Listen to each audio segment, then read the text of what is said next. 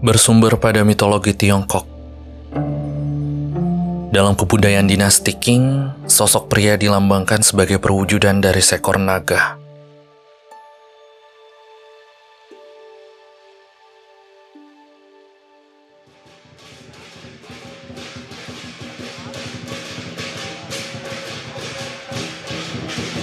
Punya postur yang tegap, nafas yang panas,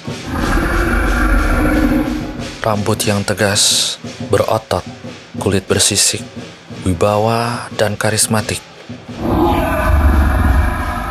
Setiap ucapannya mengandung bara, cakarnya menggoreskan kekuasaan.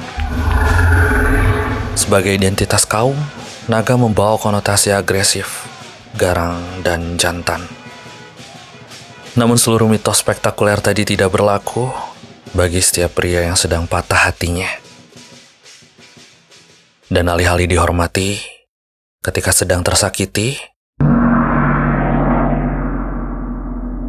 mereka tak lebih kuat daripada seekor cacing.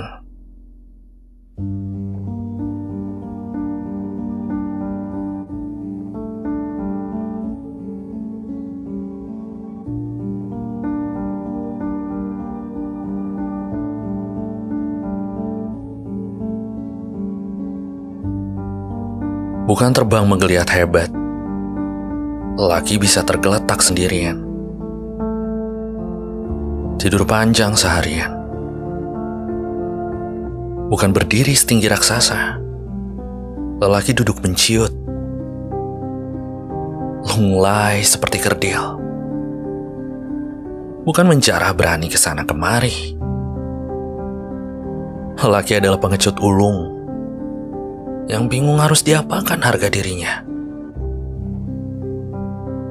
Ketika seseorang meninggalkan yang pahit-pahit di jiwanya, baginya, perempuan yang paling cantik sekalipun punya aroma yang menjijikan, seperti sampah busuk, seperti bau pupuk, urin, atau tinja.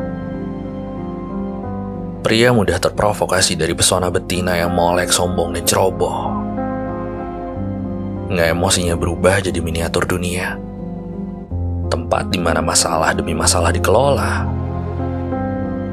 Ada yang tumpah jadi marah, jadi gegabah, kehilangan gairah, tanpa arah, jadi sumpah serapah. Laki-laki memungut satu-satu hatinya berceceran untuk dibawanya pulang, agar bisa ia lamunkan 100 tahun dari sekarang, agar nantinya bisa ia tukar jadi damai atau jadi dendam. Sepertinya sejarah harus ditulis ulang. Naga-naga tai kucing. Yang merah itu bukan semburan apinya, tapi hatinya.